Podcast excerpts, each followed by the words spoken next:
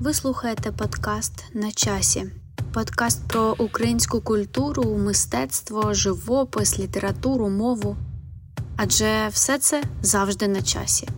Сьогодні ми будемо говорити про тих, хто пише свої тексти на полотнах. Там уже, звісно, був отвал башки. Мені в якомусь навіть сенсі це нагадує Бенксі. Вони там робили якісь ну скажено незрозумілі речі для радянців. Їм сказали, що вони спотворюють образ радянського чоловіка. Е, ну, якби ви читали зараз тут текст, то я би тут поставила смайлик, отой зелений з, з блювотами. Він хотів, щоб в центрі цієї всієї експозиції була Увага! Морда Сталіна. Радянська влада, яка ну мала не те, що там несмак, а просто lack of knowledge і будь-якої взагалі освіти, не розуміла, що це можуть бути якісь такі вартісні, ціннісні роботи мистецькі. І слава Богу, що вони тупі валянки.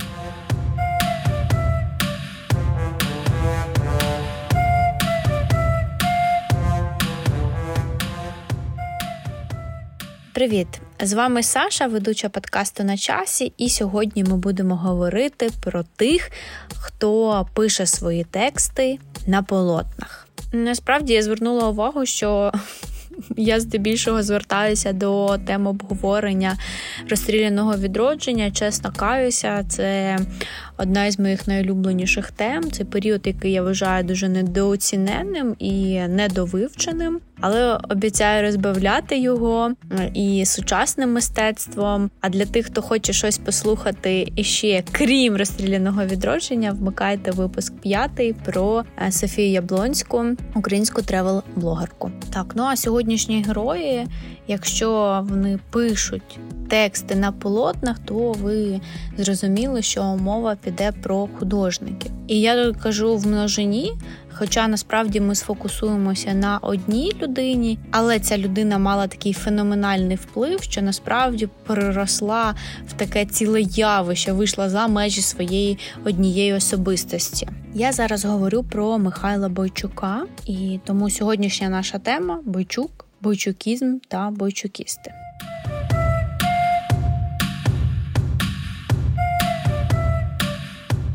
Вікіпедія говорить, що Михайло Бойчук це український художник, маляр-монументаліст, засновник самобутньої школи українського мистецтва бойчукізму, лідер групи бойчукістів. Ну дуже логічно, так? Е, він член наукового товариства імені Тараса Шевченка, скорочена НТШ. Це по суті як е, різнопрофільна академія наук українців. Далі він член Українського наукового товариства. По суті, це те саме, що НТШ, тільки було створено у Києві.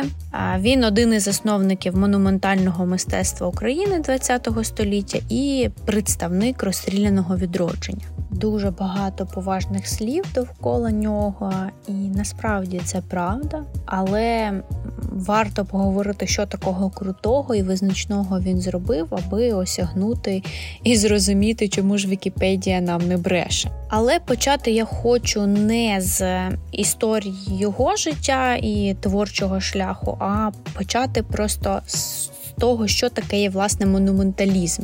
Знову ж таки, якщо довіряти енциклопедичним термінологічним всяким виданням, то монументалізм це стиль у світовому мистецтві, в архітектурі, в живописі середини ХХ століття. Він виник е, на заміну як альтернатива такому модернізму, і виник він безпосередньо в радянському союзі і в нацистській Німеччині. Хоча згодом він був поширений в інших країнах. Насправді часом цей стиль називають стилем е, тоталітаризму. Хоча в дійсності він поширювався там і в скандинавські країни, і насправді той монументалізм, про який ми будемо говорити у розрізі е, про Бойчука, це український монументалізм, і він самобутній. Коли ми чуємо слово монументалізм, ми уявляємо щось таке велике, об'ємне, ну, монументальне, так, величне, таке, яке давить якоюсь такою своєю об'ємністю, масою, обсягами. Насправді так і є. Ось ця така велич, е, піднесеність, певна, вона досягається якраз таки за допомогою таких величезних розмірів. Е, на деталі менше фокусується увагу, тому що по суті для монументалізму важливо показати ось цю таку вічність, якусь де деталі дріб'язковості вони е, не допомагають, тобто має бути ось таке захоплення чимось величним і значним. Але насправді, якщо покопатися, пошукати і подивитися, то монументалізм, про який ми говоримо, да, от 20 століття, та все окей. Але в літературі монументальний стиль з'явився ще за часів Київської Русі, і це ось те, що важливо для нас, розуміючи контекст саме Бойчука, тому що для нього якраз таки повернення до цього історичного минулого буде супер важливим. Тобто його монументалізм це не ось да, соцреалізм, це радше повернення до витоків української ідентичності, яка була іще за часів Київської Русі. Ми ще про це поговоримо. А зараз пропоную трошечки про його життя, щоб ми осягнули велич цієї особистості, чим він там займався, чому він такий був крутий, звідки черпав своє натхнення, в кого вчився і чому чому його унікальність для українського мистецтва.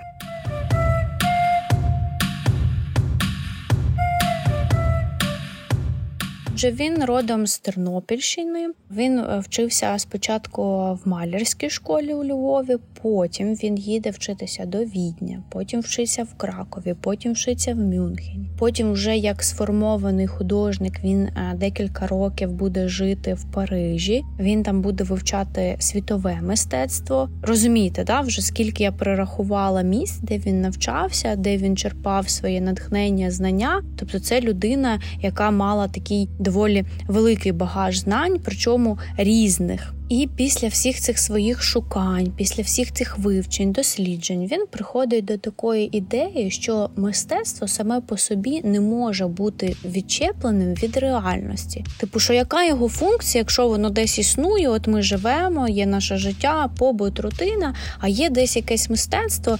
А до чого тоді воно? Як його нам вплести в наше з вами реальне життя, таке повсяденне, рутинне, щоденне ось це життя, як його інтегрувати, як їх поєднати, а не відчеплювати від реальності. І от, власне, на цьому розумінні він е, взагалі відмовляється від концепту виставок в галереях персональних. Він вважає, що його виставка це по суті настінні фрески, які він вписує в простір, і тим самим простір стає одразу мистецтвом. Насправді ну дуже крутий підхід, тому що він по суті відкидає оцю таку якусь художню мистецьку амбіційність, де ти проявляєшся як один митець. Ні, ти не робиш виставок імені себе, а ти вписуєш своє мистецтво в простір.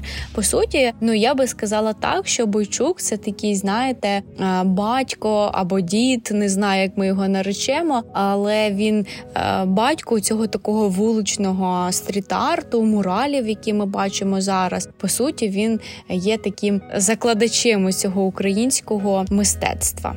Також дуже прикольна фішка, крім того, що він да, відмовляється від цих виставок персональних. По суті, його мистецький продукт це є продукт колективний. Причому художники, які працювали з е, Бойчуком, вони якби свідомо йшли на такий ну пожертву, я би сказала. Та і більшість робіт, які робив Бойчук, вони були колективними, тобто група художників виступала з цими роботами. Ну насправді тут у мене такі, знаєте, дві позиції, тому що з одного боку, вау, це дуже крутий такий ефект. Мені в якомусь навіть сенсі це нагадує Бенксі, та тому що ми там знаємо, що досі не доведено, чи це одна людина, чи це ось такий проект декількох митців, які через образ е, Бенксі виступають і транслюють якісь там свої позиції. Є щось цьому да, цікаве в, в нашому бойчуку. Але з іншого боку, е, за самим Михайлом Бойчуком стояла велика кількість дуже крутих митців і дуже велика кількість, до речі, жіночих імен. І через те, що от оця колективність, да, ми зазвичай говоримо про Михайла Бойчука, а так інших там і його учні. І це трошки так стирає, ем, не дає можливості дослідити глибше. Ну але слухайте, про що я тут кажу? Ми взагалі е, про Бойчука не так давно почали говорити. То давайте, хоч з ним розберемося, а потім підемо вже до його учнів. Е, я вже говорила про те, що для Бойчука було цінним дослідження ось е, творчості мистецтва Київської Русі, і насправді да, він заглиблюється у вивчення давньоруської художньої творчості, звертається до культури Візантії, і він вважав, що це мистецтво було якби так вирізано е, через натиски Батиєвих орд, і тому воно якби не дало плодів своїх, і ми маємо до нього повертатися. Я тут зацитую: треба дійти до тієї висоти. І від неї перекинути міст до сучасного нашого відродження, почати відродження українського мистецтва від коріння. А ще творчість бойчукістів пов'язують е, з мексиканським монументалізмом, ніби є там певні перетини, зокрема з творчістю Дієго Рівера дуже багато таких проводять паралелей. Так, ну а ми повернемося до до історії Бойчука. Після всіх цих етапів навчання і такого дослідження вже в Парижі він е, повертається до України і починає працювати у Львові. Там, власне, він займається таким релігійним малярством. Мені здається, одна із найтаких цікавіших робот того часу це таємна вечеря, гуглять. Е, дуже прикольна робота. Я не знаю чого, але мені на цій роботі найбільше подобається риба на столі. Вона якась така прикольна. Не знаю, ну це таке мій суб'єктивна порада. Але дивіться, гулі дуже дуже цікава, дуже красива, яскрава, така незвичайна робота. Під час Першої світової війни він разом з братом були заслані до Арзамасу. Арзамас це російське місто. Вони там доволі бідно жили. Ну але йому вдається повернутися до України, і в 17-му році він їде саме в Київ. Його запрошує Грушевський і запрошує його долучитися саме до Української академії мистецтв. Це було дуже таке потужне явище в українській культурі і, взагалі, в розвитку державності. Про це до речі можна послухати у випуску про вайб міст 100 років тому. Так, от е, його туди запрошують, і він е, приймає пропозицію і, власне, стояв у витоків та розвитку такого інституційного українського мистецтва. І вже в 25-му році е, було засновано асоціацію революційного мистецтва України. Абревіатурка звучить як АРМУ. Власне, ця організація об'єднувала усіх бойчукістів, і там уже, звісно, був атвал башки. Вони там робили якісь ну скажено незрозумілі речі для радянців. Е, бойчукісти намагалися і прагнули до такого відтворення і створення. Е, національного своєрідного українського саме мистецтва, і їм почали, звісно, е, закидати, що ой-ой-ой, щось ви не те робите. І ну е, знаєте, з найулюбленішого в лапках їм сказали, що вони спотворюють образ радянського чоловіка. Е, ну, якби ви читали зараз тут текст, то я би тут поставила смайлик, той зелений з, з блювотами. Сорі, чутливі, але тільки така реакція може бути на такі слова. Найбільш відомими роботами бойчукістів можемо назвати розписи на луцьких луцьких казармах е, в Києві в 19-му році зроблене. Одна із робіт на хвилиночку називається Битва з гідрою контрреволюції. На жаль, загуглити не вийде. Тут ем, раджу дивитися документалку, яка називається Бойчук і бойчукізм. Там є кадри, можна побачити, як ця робота виглядала. Тобто, ви розумієте, та ніби битва з гідрою контрреволюції. Тобто, насправді Бойчук не був націоналістом, він не виступав проти радянської влади і навіть от малював картини, ніби за революцію.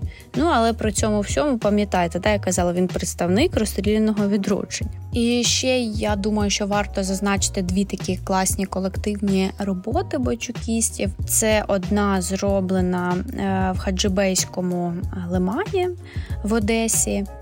Вони там розписали санаторій. Тобто, та розумієте, те про що я казала, ось ця інтеграція мистецтва в життя людей, санаторій, в якому розписані роботи, малюнки, тобто те, те, що ми з чим ми працюємо, з чим ми живемо, з, чим ми взаємодіємо в просторі нашому, воно вписане. Тобто, мистецтво це не тільки просто піти в музей, і ось там мистецтво. А тут я хожу і нема мистецтва. Ні, вони от інтегрують його. І крім цього, вони ще розписували в Харкові театр. Ви певно звернули увагу, що я не кажу тут нічого майже гуглити. Якщо здогадалися, хоча нас стається, треба було б гуглити роботи дивитися, художник все-таки. Але з гугленням дуже буде важко, тому що насправді більшість з того, що залишили бойчук і бойчукісти, не зберіглося. Всі ці ансамблі е, монументального живопису просто були знищені. Ну і тут увага питання: чому? Якраз таки робота над е, розписом театру в Харкові стала такою, певно, що останньою скандальною і найскладнішою. В той момент, власне, Микола Скрипник, очільник українізації в Україні, сорі за тавтологію, його посунули з влади. Ну як посунули? Допомогли з усуненням. Тут я допомогу слово «беру» теж е, в лапки. Він покінчив життя самогубством. Скоріше за все, він зрозумів, що жити йому все одно залишилося недовго, і допоміг йому. Кацапський крисюн, запам'ятайте це ім'я Павло Постишев. Це гнида, яка е, займалася організацією голодомору в Україні. Ну, але якщо вас трохи це потішить, бо мене, чесно кажучи, тішить, що в 39-му році він же був розстріляний своїми ж. Ну, розуміємо, та москальська ницість вона рано чи пізно губить навіть своїх. От в той момент він е, був головним по декоруванню цього театру по розпису, і він ніяк не міг затвердити роботу. Він хотів, щоб в центрі цієї всієї експозиції була увага, морда Сталіна. Ну, розумієте, та тому насправді ця остання робота мало нагадувала вже тих бойчукістів, і треба було дуже багато йти на таких домовленостей з собою, і це, звісно, було складно. Михайло Бойчук був заарештований в 36-му році.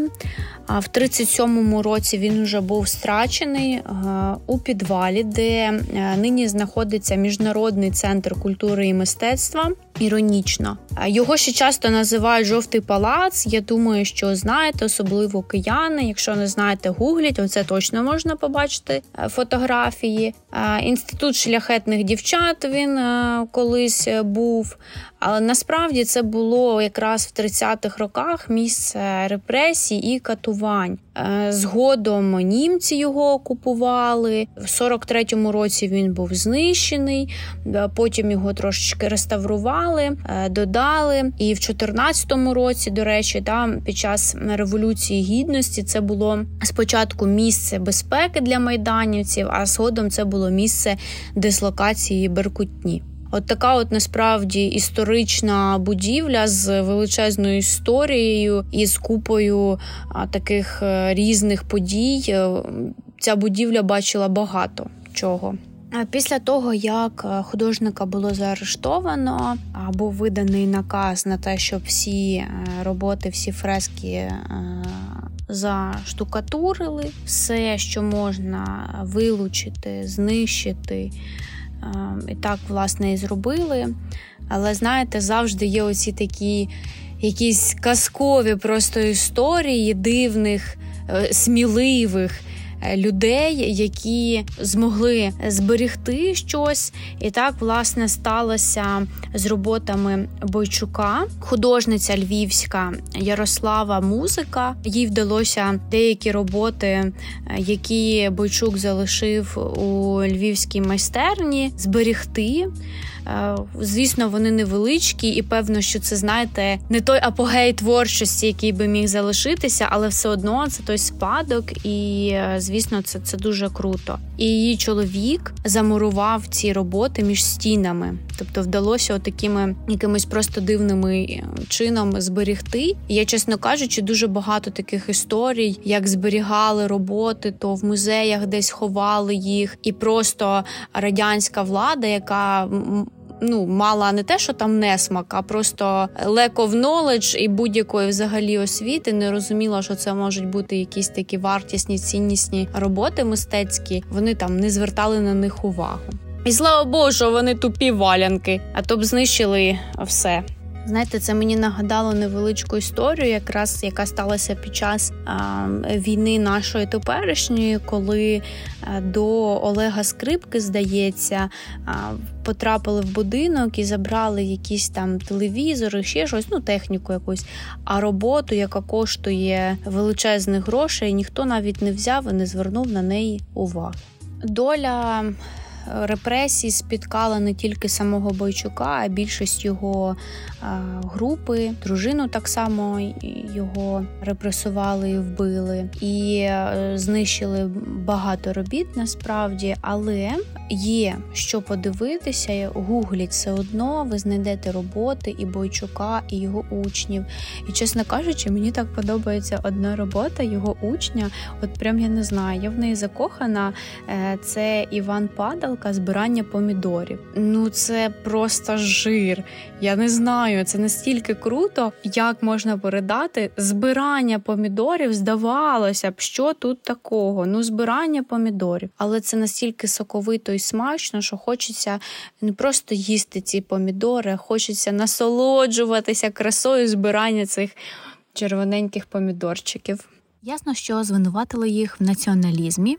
Ну, стандартна схема радянців, і дуже довгий час нічого там про них не було відомо, ніхто не працював з бойчукістами, і тільки якась така перша політична реабілітація відбулася у 67-му році. Хоча таку першу спробу взагалі зробити виставку, якісь показати роботи, те, що зберіглося, відбулося тільки в 91-му році, тобто вже під час незалежності.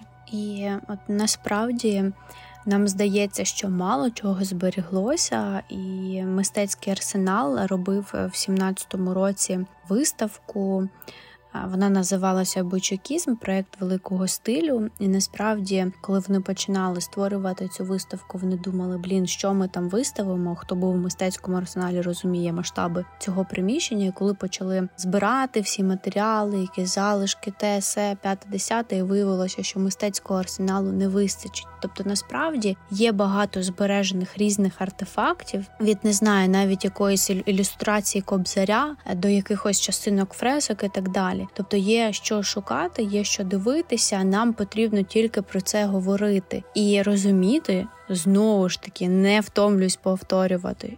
Що українське мистецтво, в нашому випадку український бойчук і його учні це мистецтво рівня світового масштабу, не просто українського.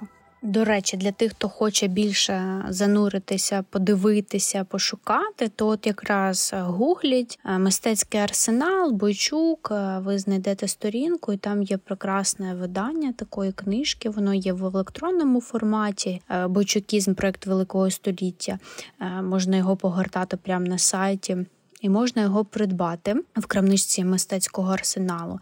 Ну, виглядає класно, навіть просто погортати, подивитися ці роботи. Ну, круто. Вони дуже, дуже специфічні, дуже своєрідні, дуже глибокі, як на мене.